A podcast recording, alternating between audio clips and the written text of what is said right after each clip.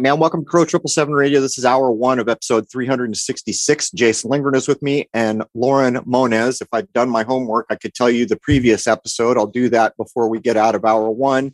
Uh, she is known as Fermenting Fairy. She makes fermenting products.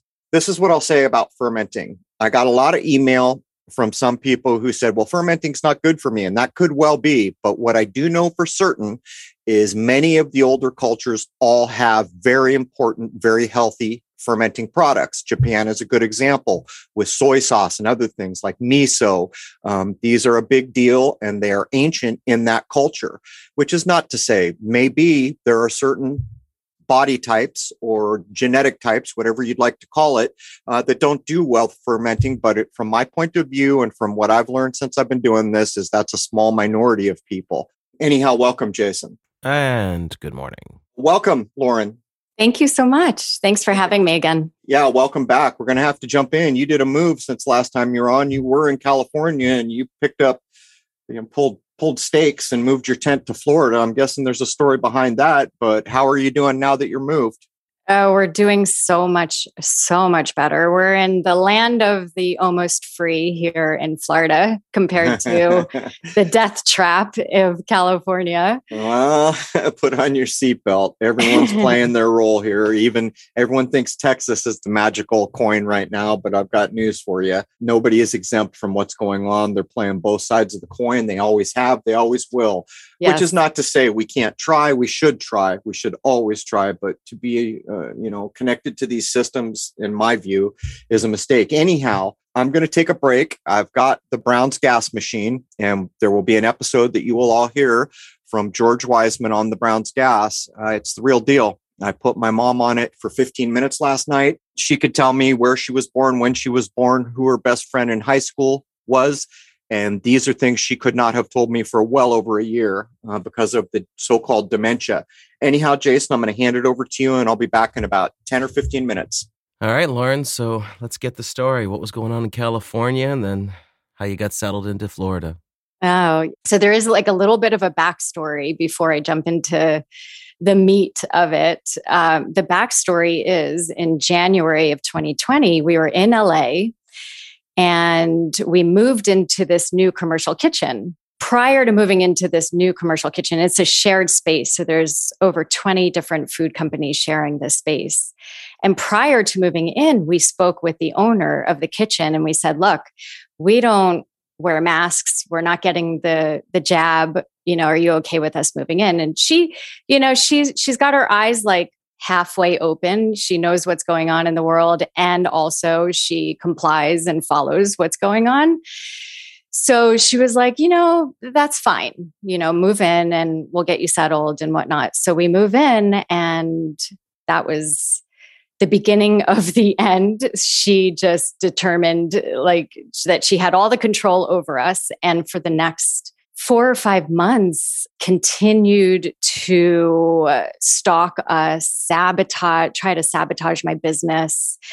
Uh, it got worse and worse as the special medicine came out and everyone was getting the jab and we were the only ones in the kitchen that were not. And so we were like quarantined to a little space. She was calling the health department on us several times. Um, and it was just like this next level evilness that I've never experienced from another person, especially because there was nothing that we did other than resist what was happening. Heaven forbid. Heaven forbid, right? God forbid. We're the only ones in LA standing up to this matter. So, um, so we go into work one day and we get a 30 day notice, right? We have to vacate. We have to move out in 30 days. Okay. So I frantically start searching for, uh, for another kitchen in LA. All right. Well, that is a dead end because not only was it difficult before this whole thing, but now you have all the restaurants that went out of business who have now gone into commercial kitchens and have opened up ghost kitchens right? So they don't have a, a, brick and mortar anymore. They go in and they sell their online stuff and they need commercial kitchens. Plus, you have people who have lost their jobs and they said, well, now's the right time to start my bread company or my cookie company. And they all need commercial kitchens. So they could not build them fast enough. I mean, and there was nothing in LA. So we saw an opportunity. We thought, okay, well, maybe this is our time to get out of California. We flew to Florida, spent four days here to see if we wanted to move here. And on the very last day, as we were getting ready to fly back to LA, two things happened. We got a two week notice. So it wasn't 30 days anymore. Now we had to be out in two weeks. And the launch of the first crow show happened. so here we are, you know, and the orders start pouring in. I just want to say also, thank you for introducing me to your community because you have some of the most intelligent and kindest and most supportive people who listen to your show. So we have a fantastic audience and I love them. I mean, just an incredible bunch of people. And um, thank you to the community, whoever's listening. You guys sold us out for two months straight. We were, we thought we prepared, but uh, we weren't we even close. we're, I know you did warn me. Rose warned me. We thought we built up the inventory. And so we flew back to California and you know the orders are pouring in the emails the phone calls um, we're trying to wrap things up we have no idea where we're going to land in florida and so i'm looking for a place to live and long story short we we made the move. We made the four day drive across country. We we took all of the inventory that we had built up and we packed it into a truck and we put it all on ice. And we had to stop for ice every like two hours going through arizona and texas. And um, we landed in a rental house, opened up our garage that became Fermenting Fairy for two weeks until we found a, a great commercial kitchen. And and here we are. We have our own kitchen now, and it's our own space, and it's much bigger than we, what we've ever had. And and we're just we're thriving. It's it's a nice um, a nice change for us. It was much needed. So that's the story. So, which part of Florida did you end up in? We settled in St. Pete, St. Petersburg. But where is St. Petersburg on the uh, the little dongle there that hangs down? Yep, the little dongle.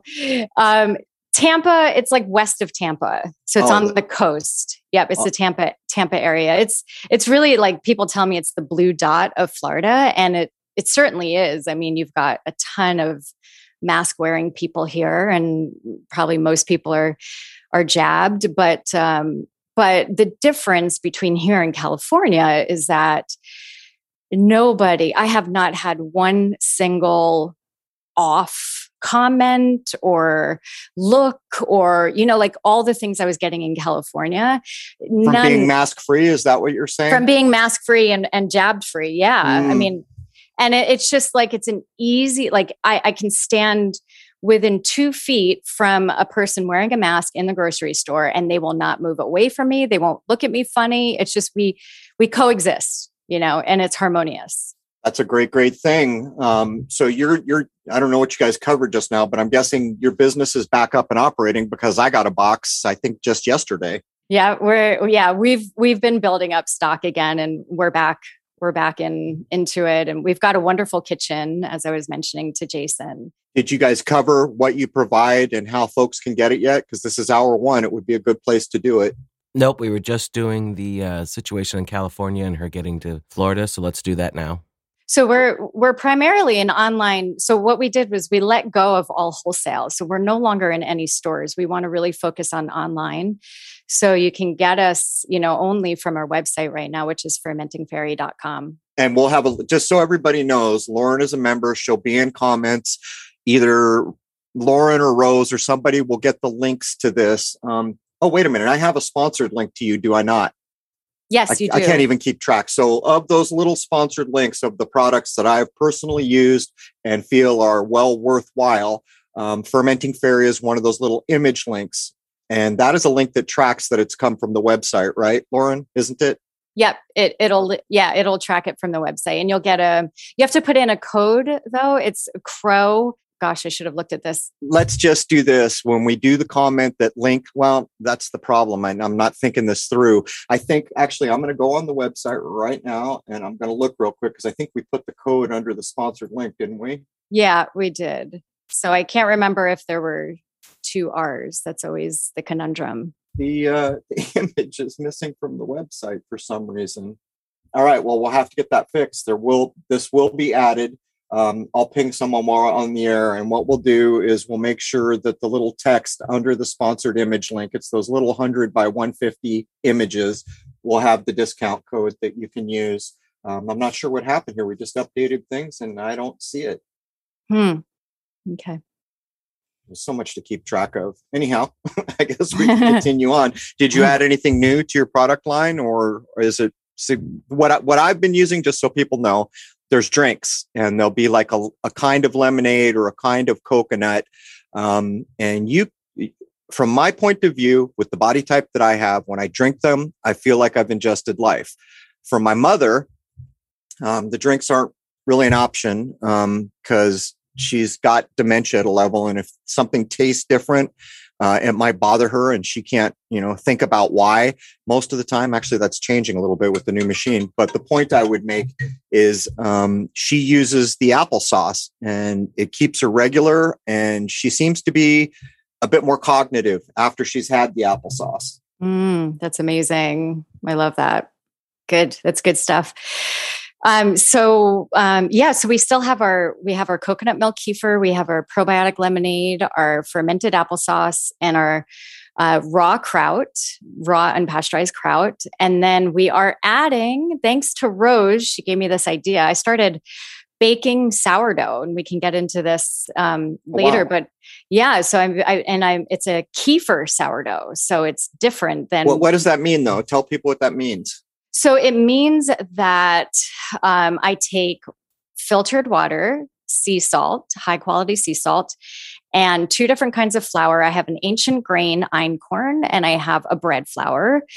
And I also take my coconut milk kefir to add a massive amount of bacteria to the dough.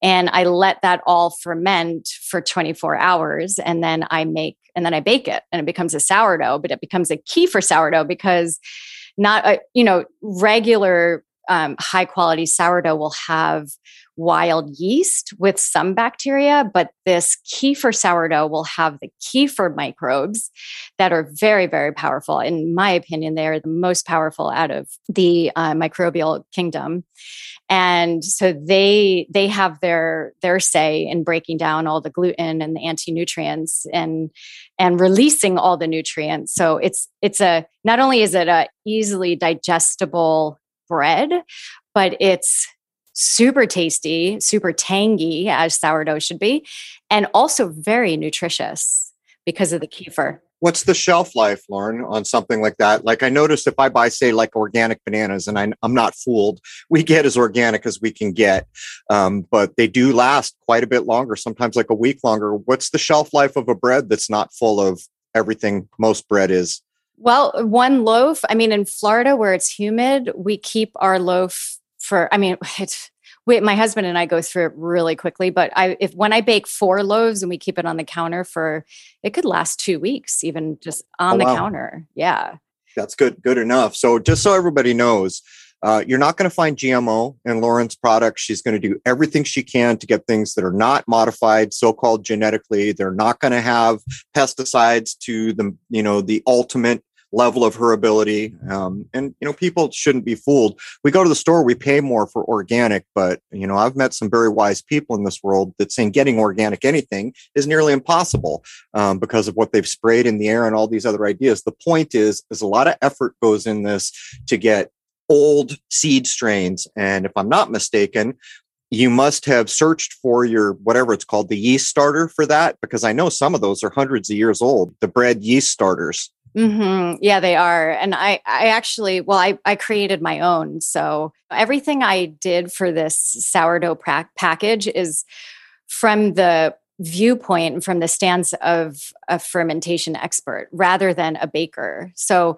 I did everything to where like I fed it consistently. I uh, left it out in um, you know, perfect temperature in Florida. It's it's perfect right now for fermentation, and um, and fermented it for a long time. So th- those are things that maybe a you know a baker who does all kinds of breads and cookies and stuff like that wouldn't really focus on. Whereas I focused on the the the real like fermentation, like making the stout the starter super powerful.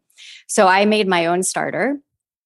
Um, and it's important to note that this, I'm not going to be baking bread for you. A lot of people think I'm going to be doing that, but it's, it, Rose had the idea that it's a do it yourself package. And I oh, wow. love this. Yeah, it's such a good idea because especially nowadays like we all need to know how to make our own food you know especially food that can be easy with just flour and water and salt because who the hell knows what's happening to the, the food system so it's going to be a do it yourself so we're going to ship you uh, my starter that i that i started and we're going to ship you the two kinds of flour the einkorn and the bread flour and also two kefirs. And that's all you need plus the video recipe and plus the uh, written recipe. So you're going to do it yourself.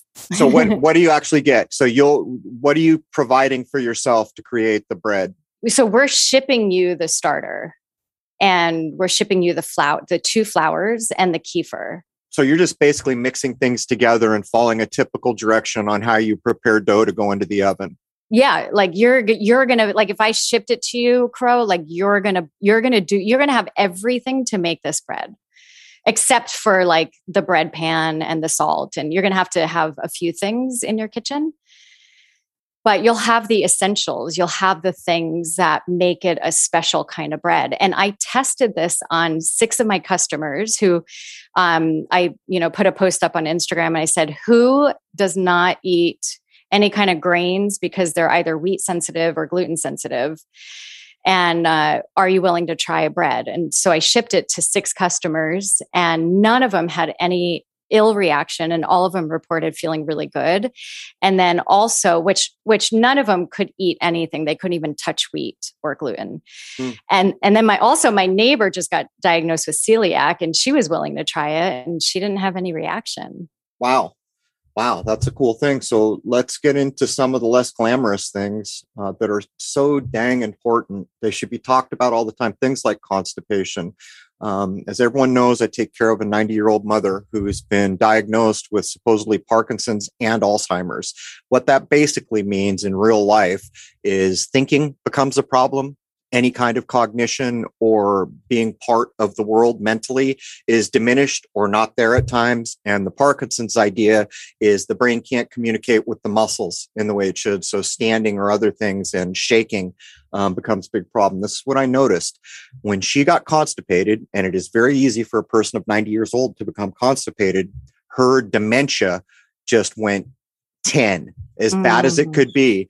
So I realized that every morning I was going to do things um, like, uh, you know, yogurts and, and fresh fruits and things like that that I could get into her. And as soon as the constipation is gone, immediately the cognition comes back to a better level. In other words, what so many who have come on the show to say is true. Your gut is connected to your mind. So that plays a big role in what you're doing, right, Lauren? Yeah. Being reg- basically being regular. Regular. Yes, yes, yes. And I would say, like, out of all the issues that people come to me for in terms of either the, the consultation or the products it's constipation and and it's no wonder because if you think of your gut as a sewage system like you're you're literally you put things in and it goes out it's supposed to go out and it's like you're taking out the trash you know? But um, if that trash doesn't leave your body then it becomes trash in your body and it results in all sorts of toxic buildup, toxic waste, uh, leaking into your bloodstream if you have a leaky gut, which most likely you do. And then it goes up into your um, central nervous system. And then you, you witness what you're witnessing with your mom, the, the cognition decline. Um, constipation is like if someone comes to me and they're like, oh, I have this symptom, this symptom, this symptom, this symptom. And I say, Are you going to the bathroom regularly? And they say, No. I don't care about any other thing that they're experiencing. We work on getting you to poop first and foremost. And then we see what resolves itself after that. Because if you've got that, you're not peeing, pooping, or sweating, you're not detoxing. And you need to detox every day. You need to do something every day. And, you know, so that toxic buildup. And and I have um I have suggestions that I, I, I I went through my head and I said, what can I tell people for this show about constipation that isn't usually talked about? Because it's it's not the usual fiber. It's not really like eat more fiber because if you don't have the bacteria, which most of us don't, to break down the carbohydrates, break down the fiber, then you're just going to get full and bloated. You're going to get blocked. It's going to make your constipation worse. So uh, it's not just about fiber. If it's about fiber at all, you know that's that's one of the worst recommendations that doctors will give you. Just eat more fiber, and that's that's just not that's not the the key to constipation to going. So I thought I'd go over a couple of these that are not talked about often that could really make a huge difference. One is um, regulating your sleep wake cycle. So your circadian rhythm is tied to your motility in your gut. So what a lot of people do is they wake up in the morning. The first thing they do is they turn on their phone, right?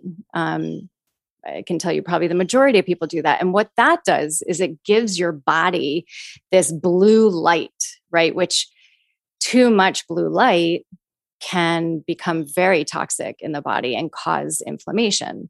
So, right away, that looking at the phone, getting that blue light is um, putting a damper on your peristalsis, your motility in your gut.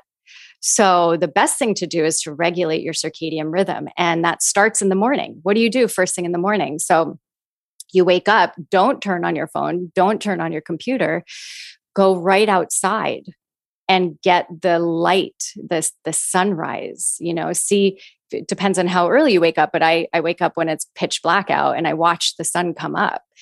And that's regulating my circadian rhythm. That's regu- regulating the movement in my gut.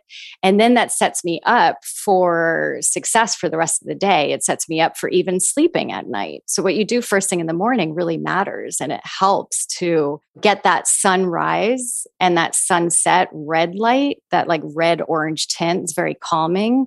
It helps to stimulate the vagus nerve, which is also tied to the gut and the movement, the motility in your gut. So that's one thing you can do. And breathing, breathing is another thing that we tend to have backwards. First, a lot of people are mouth breathers. If you're a mouth breather, then that is directly linked to constipation. So you need to get the, the, the breath coming in and out through the nose. You have more nitric oxide, which helps to stimulate the motility in the gut. And also, it sets up your whole palate, which is the first area of digestion. So, when you breathe in, in and out through your nose, and you have a better tongue position, you have a better palate expansion, you have better chewing capability, and then you can digest your food better, and then it moves right through you.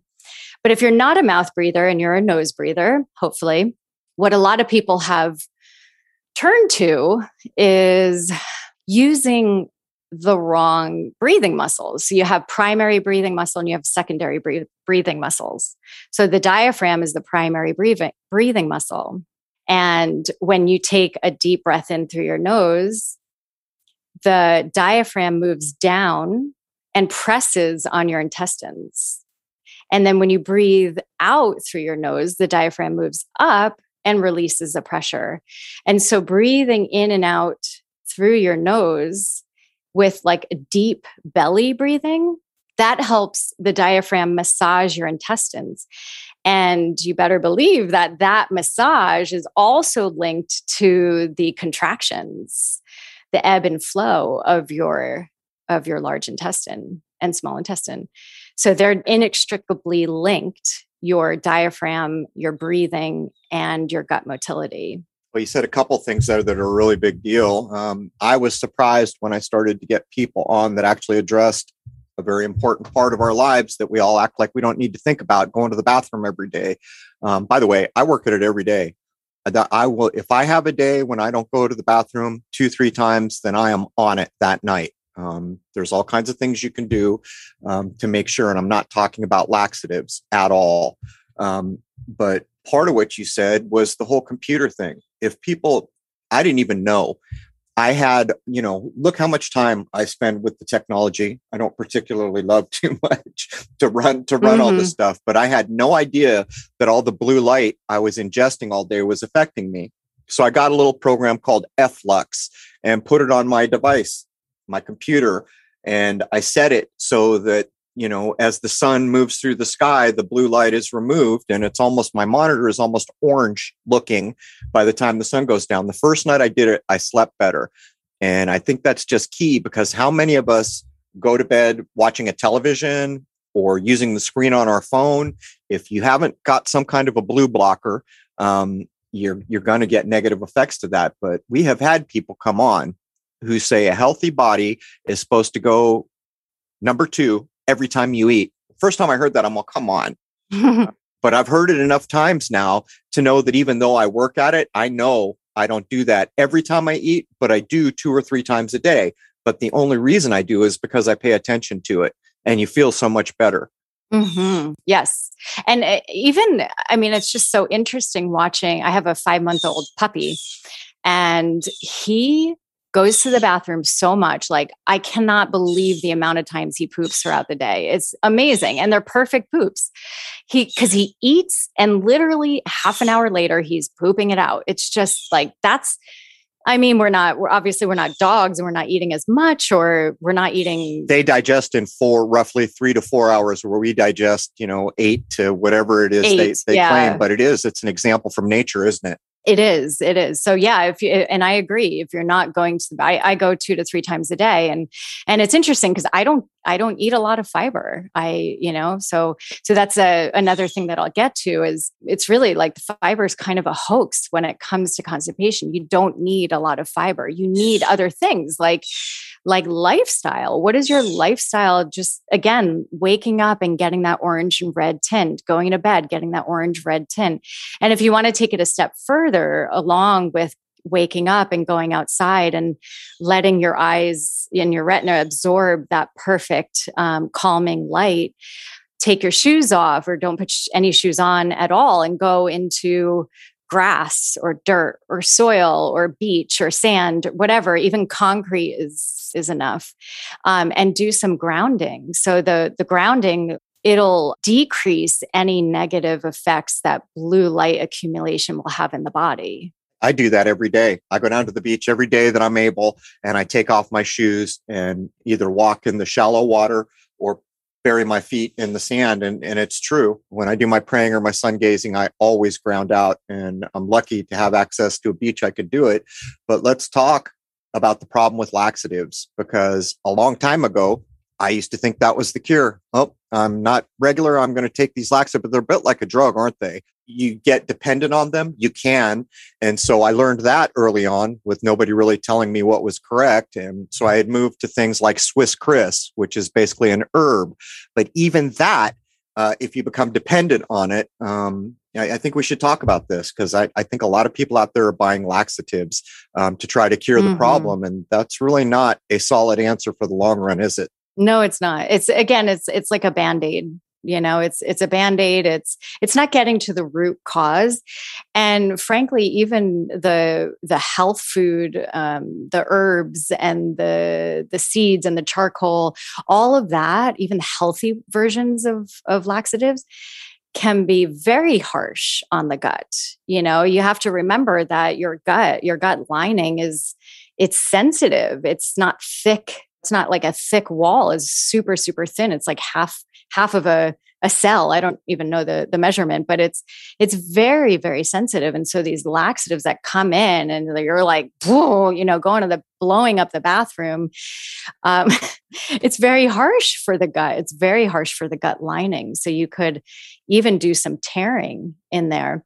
But um but they are uh, they are they're harsh they irritate um, they disrupt the ph of the stomach. So that's that is no good because if you disrupt the ph of the stomach then you can have h. pylori and all sorts of you know opportunistic um, bacteria that can take a hold. Um, and it's artificially stimulating the motility in the gut. But again you're not you're relying on a crutch your body's not actually doing it itself. And when we when we want health and we want optimal health, we want our bodies to do what it's supposed to do. But laxatives, it's not going to lead you down the right path. Well, I noticed I noticed a thing the other day. Um, I was in a, I think it was a CVS getting stuff, and I noticed this laxative on the shelf that said for people with high blood pressure. And it dawned on me all at once what that's about because I've read the ingredients on laxative. There's a crap load of salt in a lot of them. Um, there's there's different ways they can do it, but now they're even marketing laxative for people with high blood pressure, and it just kind of you know that tells the tale, doesn't it? That's funny. Yeah. I, I, wonder if they have high blood pressure because they're so stressed out because they're not going to the bathroom. So well, you, if, it's like great. If you read the label, you could, you could deduce that they used too much normal laxative and they got high blood pressure. it's just yeah, like, come exactly. on, man. It's a, it's a vicious yeah. circle. Well, Miralax is, I mean, Miralax, how many people listening to this show have either had their doctor tell them to take Miralax or their doctor tells their children to take Miralax and that you can be on it. There's no harm. There's no danger. You can be on it for the rest of your life. Don't worry about it. You know, and they're telling this to like a two year old. Why is a two year old constipated, first of all? And Miralax is like, I mean, it's just, it's considered by the Western medical uh, community to be harmless. And then when you look at the ingredients, polyethylene glycol, which is a neurotoxin, and it's a well-known oh neurotoxin. It's FDA has perfectly fine labeled it. labeled it as a neurotoxin. And not only that, but it pulls water out of the body and it creates an electrolyte imbalance and it dehydrates you. And so you have a mineral deficiency. And more constipation once you get all the water sucked out of you. Right. Yep, exactly. More constipation. And then you become dependent on it because it is a chemical and they are making these chemicals so that we become dependent and we get stupider and stupider and eventually just perish.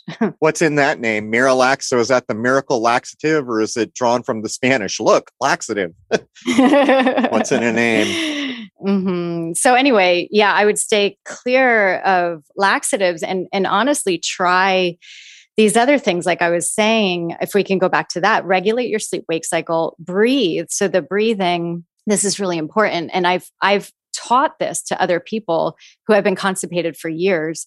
And boom, they start going because a lot of people are breathing from their secondary breathing muscles, and those are the intercostals um, the intercostals in between the ribs and so if you if you think about bring your attention to your breath and how you're breathing are your ribs moving first before your lower belly and if so, then you're breathing from your secondary breathing muscles, which will have no effect, no massaging effect on the intestines. And so your breath is a direct link to how your intestines are moving.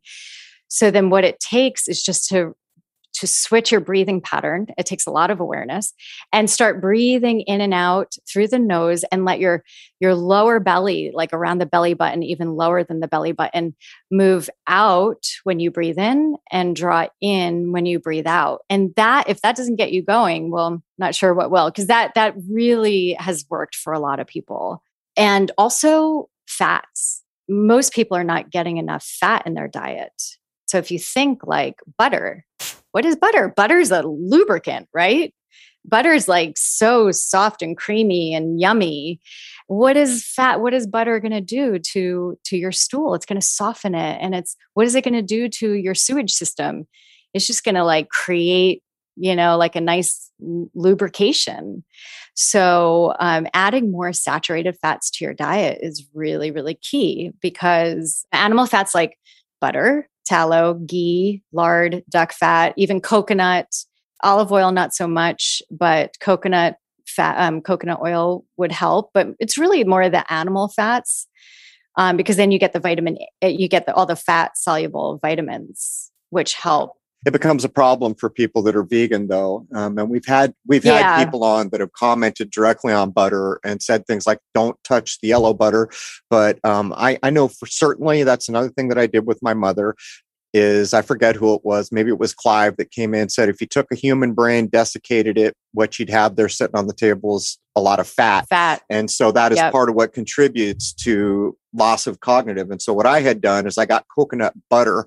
Um, and at first I noticed the big deal. The problem with people who are 90 and coconut butter is they're swallowing. You got to watch it. You may not want to give them a peanut butter sandwich or a cup of coffee with too much coconut fat. They could choke on that, but it does work. And so I was just pointing this out because if you're hardcore vegan and that's the choice you've made, there's totally options. If you're not, there's totally options, but uh, we've had other people come on and say things like processed butter, watch what you're doing. It's like all processed food, though. What's different, right? You could say the same thing Mhm. about bread, cereal, or any other damn thing that's been processed. But we should let, let's move along and talk about the idea of decreasing inflammation. By the way, here's another thing. And I knew I was going to have you on. I was watching this thing on Japan. They had a fermenting factory. I think they were making, must have been miso. And so they were doing it the way it was done 400 years ago. And I think they made the claim it was the last one in Japan. And I thought, really?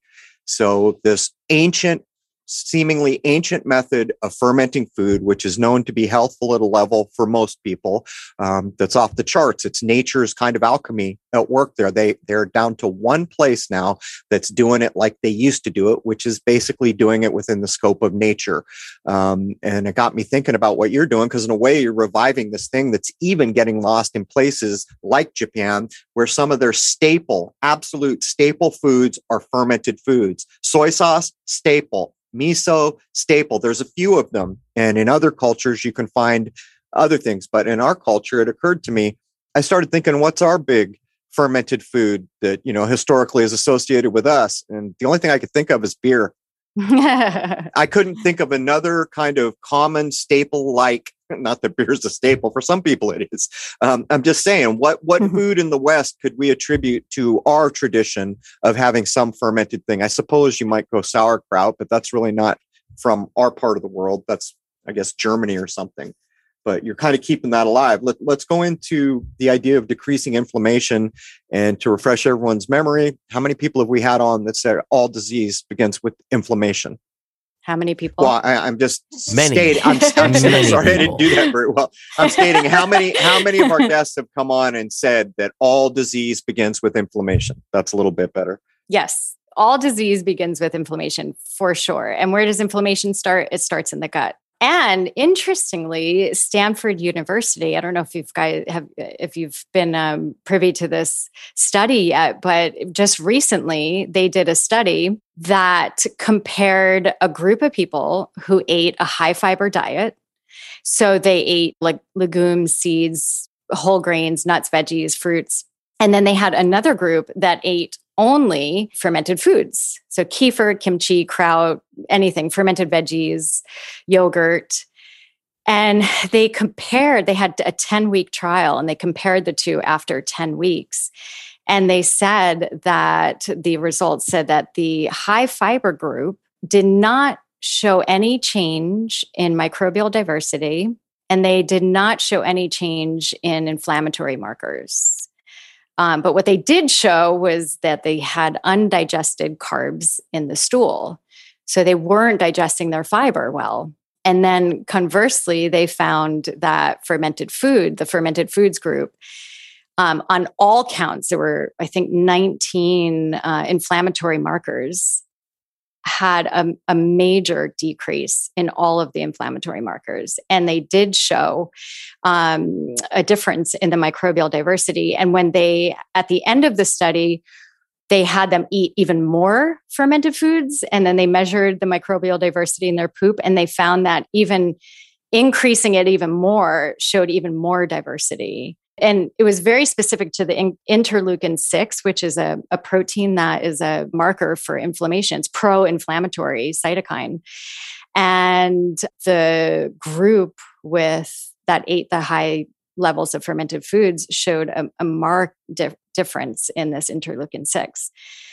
And it's just, it's a, I mean, it, it's really not that much of a surprise for me, but now it's like documented that going back to centuries ago when people, our ancestors would eat fiber and carbohydrates, they were either sprouted, You know, they were fermented, they were soaked. Um, so there was some kind of alchemy happening in the fibrous food and the carbohydrates, um, and and so they were easily digested. They had less inf- inflammation, and here we are nowadays where we eat a lot of high fiber, but it's not broken down and the anti nutrients aren't broken down. And so we really just poop it out. And the fermented foods that are already broken down by the uh, microbes, they show a market difference in the way that the body reacts and responds. So this brings two things to mind. One, is there such a thing as too much fermented foods? And two, at what point in modern I guess we'll say Western history, did people forget what it is that they should be eating? Because this sounds like it's just part of all the other things that we've forgotten how to do, probably pre 20th century, if I had to just take a guess. Mm-hmm. Yeah.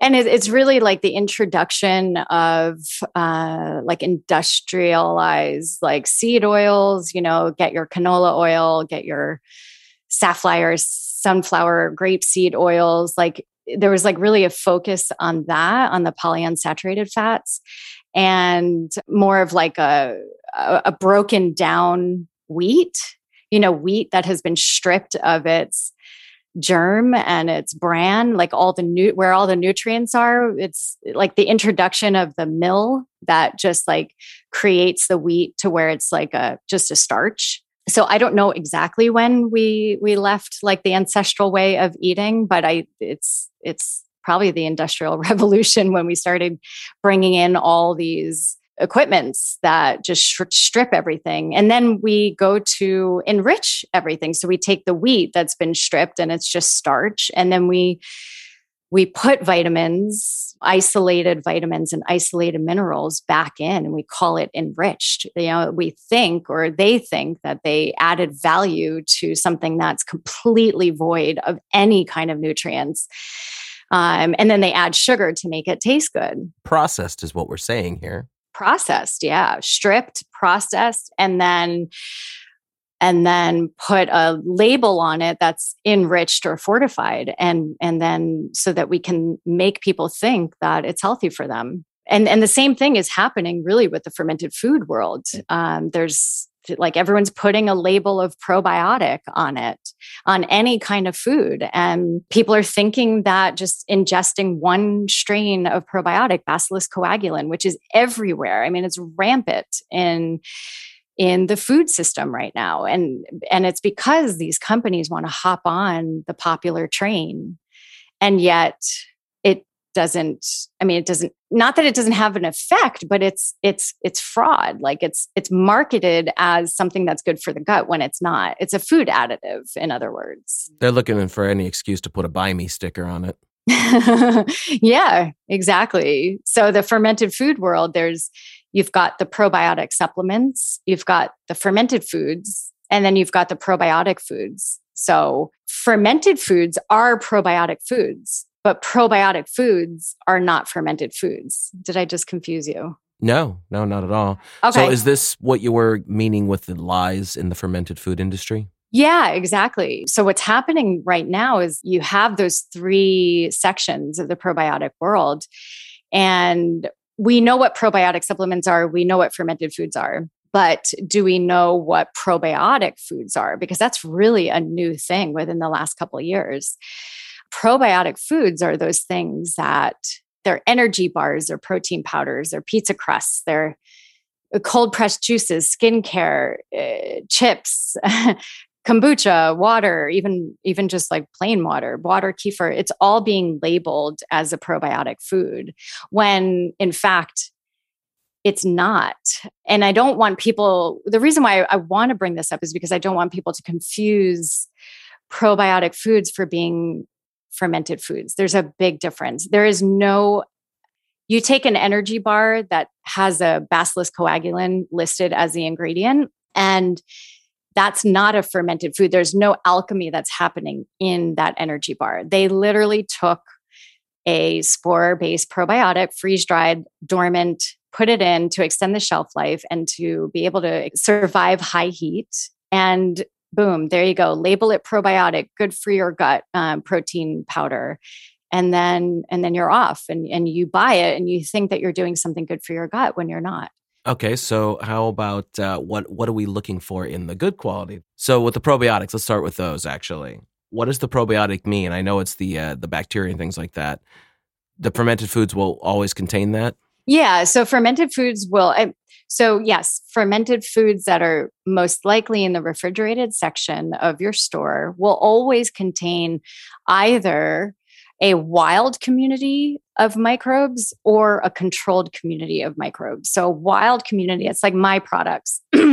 That's where we don't add any microbes. We use the microbes that are already present on the fruit or the vegetable that we're fermenting. That's a wild fermentation. So, that's a wild community. And then you have a controlled community, which is yogurt you know that's the best example yogurt. So in order to make commercial yogurt you open up you know a package of freeze dried lactobacillus and dump it in and you get to choose what community you want in the yogurt.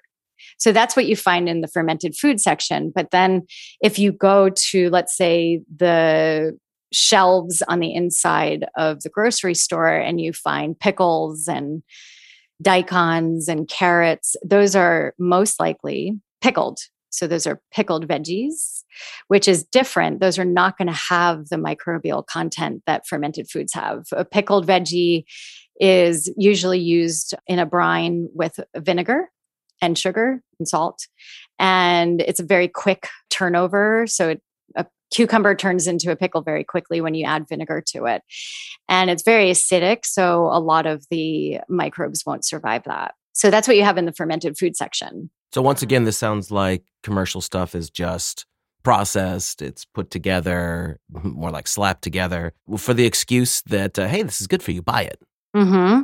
Yeah or, or, where did it even come from though right? If we if we think about ideas like terrain theory we could imagine that a person grew up in this geography and within that geography would be the little microbes that they would typically ingest if they were living close to the land. Um, and i'm pointing this out because who the hell knows where what they're putting how does it even where does it come from? You know what i'm getting at here? Mm-hmm. yeah. I mean i think what's happening now in because this industry, the probiotic, I call it the probiotic world because it's an industry that's growing at such a rapid rate that dirty hands are trying to get a hold of it. And this bacillus coagulans, if you look at anything that's marketed as probiotic, it will have bacillus coagulans. And that will be the only strain that it has. The bacillus coagulans is a spore based bacteria that withstands pasteurization. And it also can live in more alkaline environments. So it doesn't have to be an acidic environment. It also can live in acidic environments. So it's very, very hardy. So it's considered a food additive, literally. It's not even a microbe anymore. It's crazy. Like to, to even, for me to even think of that, because I have such respect for the microbial world that just like taking a bacillus coagulans you know who that's that's in the soil. Like it, so wild fermented foods will have bacillus coagulans because it's it's in the soil a healthy soil. But to take that out and isolate it and draw it up in a lab and freeze dry it and and gmo it you know like and patent it and then add it to like an energy bar it just it breaks my heart to see this happening. Well there's a key. You see a patent. So I know this because I was involved with bamboo at one time, and we began to see people basically doing in vitro creations that they then patented. What you should know is they're making a damn exact copy of what nature already made, and that's not supposed to be patentable. Patentable would be they've modified it in some way, and since it's unique to whatever you did to it, now you can put a patent as a basic idea. But what they were doing is they were in vitro cloning uh, so they're getting identical replica, and they were removing the supposed virus which created created striations on the leaves, which is true. You can see the striations, whatever the hell you want to say is causing it. It's on the germ, and so when the germ is young, they can create a new one that's free of this whatever the infection is. And I'm not even sure it's an infection. It does create striations on the leaf, which are less, less pleasing to the eye. But the point I'm making is even that boundary has been crossed now because you're not supposed to be able to patent nature. The, the point I'm trying to make is if you see something patented, that should inform you that it's been modified in some way by the hands of men and women. Mm-hmm. Exactly. That's that's all you have to know. Is it patented? That means that someone got a hold of it try to mimic nature and then and it it's dirty. Like i just think it's it's just it's it's in dirty hands. And the probiotic supplement world is all patented. I mean that's all you're seeing. And that's why i steer people away from probiotic supplements. Well that must mean that the evolution of that probiotic is provably out of step with nature Yes. In other words, it's like chemistry. We don't give a damn what nature allows. Whatever we can figure out to do, we will do. And we'll make some of the most caustic things in the world, in the world of chemistry. Uh, we will not recognize spagyrics, which is the underwriting foundation of all chemistry. The difference being spagyrics will only do what nature allows. If a natural process cannot occur during spagyrics, then it will not occur. And so I think that's really what we're talking about here. If it is patented, it is I don't know, akin to what we would think of as GMO. Somebody modified this thing with zero concern for what nature might have created. Mm-hmm. I think, right? Am I wrong here? No, totally spot on. Totally spot on. And and they are all GMO'd because you have to modify it, right? It you it has to be a genetically modified organism if you're patenting it. And and this company patents this one and then this company patents that one and they're all like changing the DNA in it and just mutating it a little bit just to patent that. And um, it's just total mayhem. And, and what you do, you get further and further away from nature, which is where we terribly go wrong with our health. And, and like going back to the constipation, it's just first thing go outside, go into nature, you know, get the sunlight, go back to nature take off your shoes you know even take off your clothes get sunlight on your your naked body. It's like you know feel that intimacy with nature again and you'll see your health will flourish. And that's why wild fermented foods are really like where it's at because you're just you know you're taking nature and you're bottling it up and then the person consumes it. So but you have to be careful now because there are some kombucha companies that are adding this bacillus coagulin. There's water kefir, com- KeVita, Health Aid, you know, some of the biggest uh, water and water kefir and kombucha companies are adding this bacillus coagulin. Uh, some of GT's are, not all of his, but some of GT's. And what I'm thinking, why I'm I'm thinking that they're doing this is because I think the FDA is getting their hands into what's happening, and there because I'll tell you what's what happened to me when I moved to Florida. Uh, when I moved to Florida, I needed a health permit to operate, and so I applied for one. And they contacted me. They said, "Well, because you do fermented foods, you have to get a special processing license." And I said, "What's that?" And they gave me about a year's worth of paperwork to fill out to um, basically tell them everything that is in my products, including every single strain. And then they want me i knew where this was going. They probably would want me to pasteurize it and just like have like one or two strains in it. So i think i'm pretty sure that's where the fermented food world is going because you already start to see it in kombucha. I think they're pasteurizing the kombucha and then they're adding in this bacillus coagulin and calling it still a kombucha when it, it's not. Yeah. So anyway so that so that's what's you know that this is what's happening to the the bat so in it eh, you know to wrap this up, if you want to wrap this up, the bacillus, if you see something with bacillus coagulin, um, it's not that it's harmful. But if you think that taking a protein powder every day that has this bacillus coagulin is going to be the microbe that you need, it's it's it's like it's like you're taking a probiotic. People feel like that's all that they need to have good gut health. You're wrong.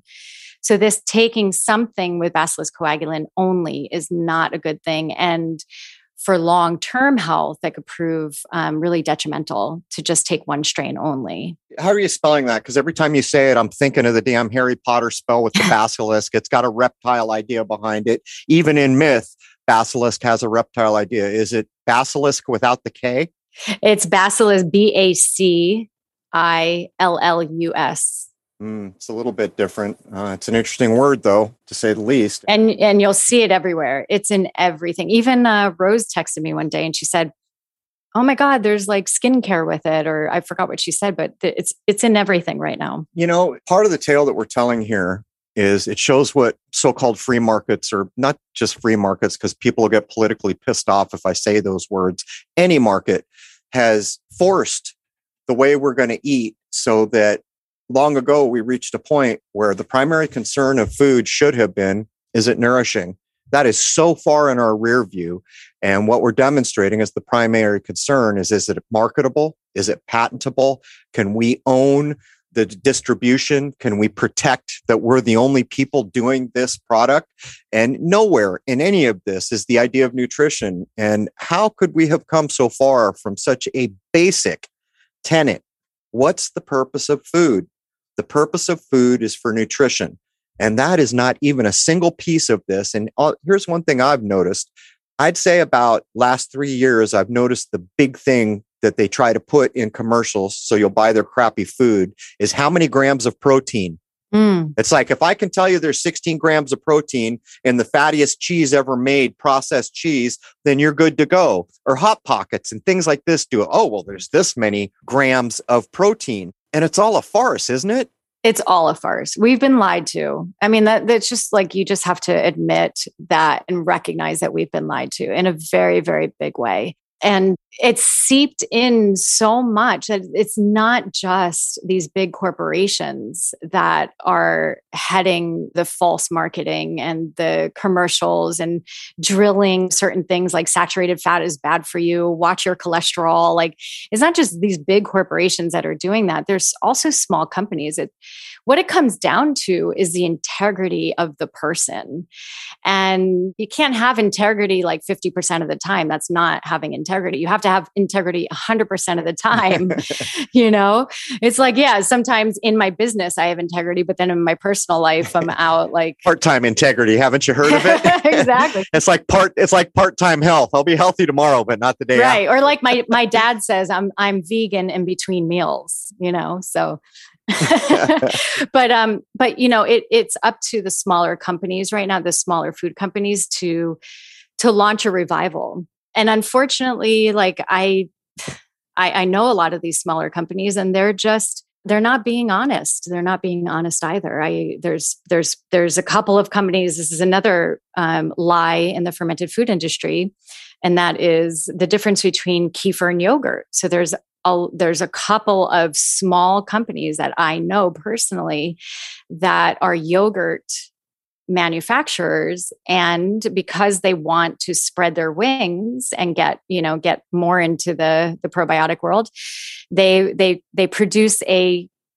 a drinkable yogurt but they label it as kefir and it has the same exact strains. They just add a little bit more water or a little bit more like whatever liquid to it and it beca- and then they put it in a, a a package that looks like a drink and they call it a kefir and they're getting away with this. Be- why? Because no one, I mean, where's the FDA and all this, right? Like, like anyway, if you see something that's approved by the FDA, run the other way. Like that's what I that's that's that's how I live my life right now. Literally. Like I see on Amazon FDA approved. I don't buy that because I know it's a complete disaster and complete fraud but nobody is looking after these labels. No one, there's nothing, there's no agency that's saying, show me proof that this is a kefir.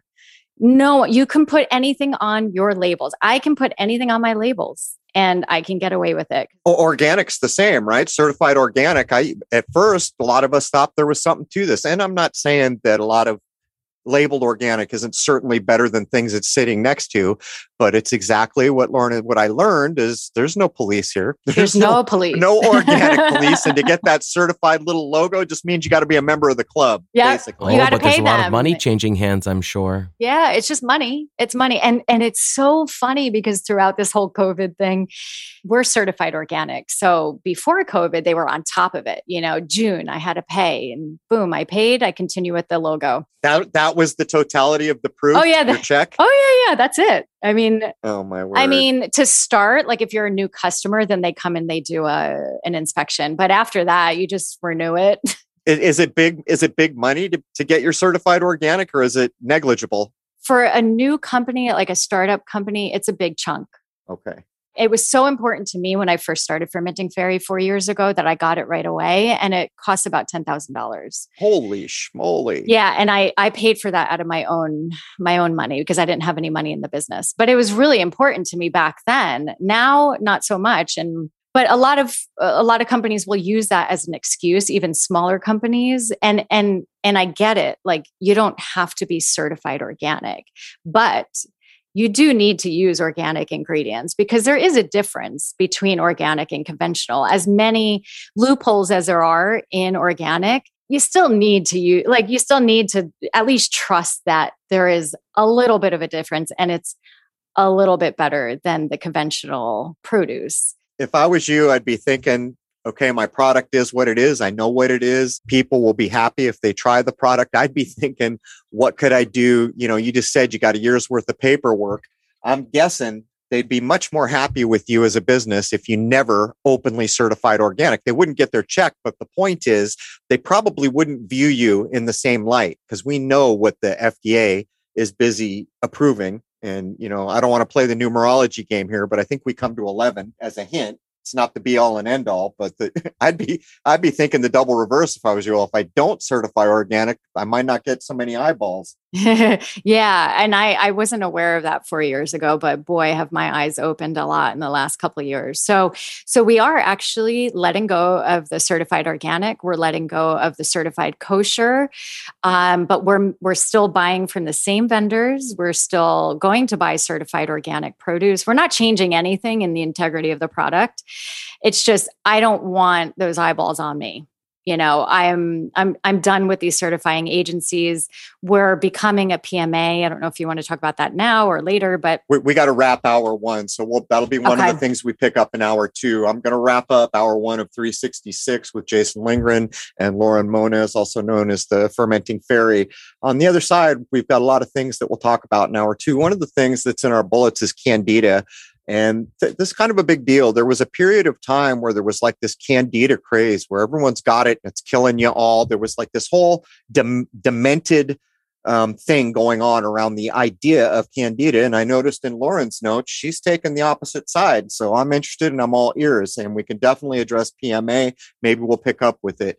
Anyhow, uh, join us all at crrow777radio.com, C R R O W 777radio.com for hour two, which is for members only. And with that, I'll close hour one of 366. And I'd like to wish you all a happy, healthy, and higher minded new era. Cheers.